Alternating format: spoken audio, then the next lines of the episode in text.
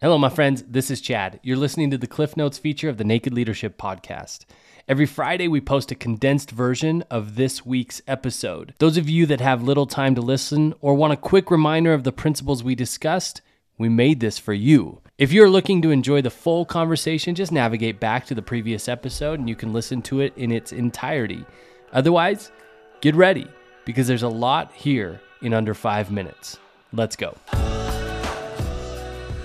When it came down to it, all the, the fun things of recruiting spies and everything, I wish I could make it so that it's all about the carnival tricks we see on TV about manipulation and subterfuge and getting people to tell you things they don't want to tell you and, then they had no idea. Yeah, that's you can do all that. But at the heart of doing all that, it's actually could you inspire someone to trust you? Can you inspire yeah. them to feel safe with you? And if they don't feel safe with you, they're not going to do anything because they're literally putting their life in, in your hands and their family's life and not just their lives, their legacy, their name, their, their personal reputation and brand for all time. Even in our work with founders of companies, I was talking with a guy this morning that might be a client. And he was asking about what the work is. And I kind of slowly walked him through all of the complexities of founder life and with grueling detail. And I said, we talk about all that. And that's not what's on the, you know, on Instagram, but that's what where people live. They live in right.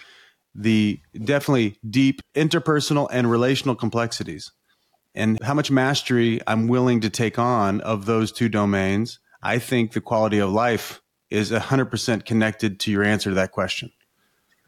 Like, how willing mm-hmm. am I to master myself? How willing am I to master this art of relating to people in a way that works for them? And if I haven't decided to master that, then I've just, here we go. We're just going to roll the dice. Like everything in life, it's a journey, not a destination. I liken it to art because Mona Lisa was what Leonardo da Vinci carried with him for 15, 16 years of his life. He never finished it. It was his work of art as he learned a new technique, a new skill to take a two dimensional image and make it alive in three as he learned new things, he would carry with him. He'd put another brushstroke here, learn more about lighting here, put another one here, learn something more about the types of paints he was using, do it here, erase something here. So it became this work of art. And so human interactions are exactly the same thing. When you actually regard another human being and the way we're going to communicate as a beautiful art form, crafted and designed just for them, that's what matters. Relationships are iterative they're ongoing. And mm. like any game and they are a game because there's a beginning a middle and an end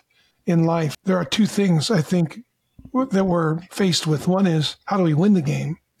What does it mean to win the game in relationship which is the other person wins you champion them. And, and then the second game within the game is to play the game well enough that others want to play with you again. You can easily go and win an interaction at the expense of another person or in a way that you humiliate them and they're not going to want to play with you again. Never. And that that undercuts any ability to really learn on an iterative basis. It's a generous act to attempt to throw yourself at empathizing with the villain in the story. We always say in our work, like nobody makes a stupid decision. And what we mean by that is everyone makes the best decision they see in the moment. Otherwise, they would choose something else. So, reality as our most effective mirror. And so people make decisions for some reason that seem so far off from the decision we'd make, you know? There's a great quote I heard today since we're talking about the, you know, context and walking a mile in someone's shoes and I wrote this one down because I thought it was so perfect.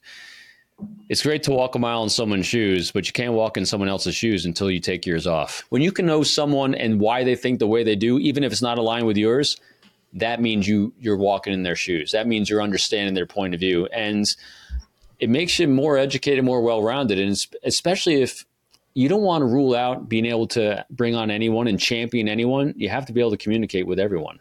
Art is about making the conversation centered on the other person and not yourself. Now, when you're transparent and you're honest about everything, that you can be. And if you can't be honest about something because of a policy, because of rule or regulation, then you just say it. I can't share this with you because it's in our best interest, because of this SOP we have, because of this protocol we have, because of this law we have. But now I'm being transparent about that. Subterfuge, manipulation, pretext calls, all that crap. You know why I know it doesn't work? I was trained to do it.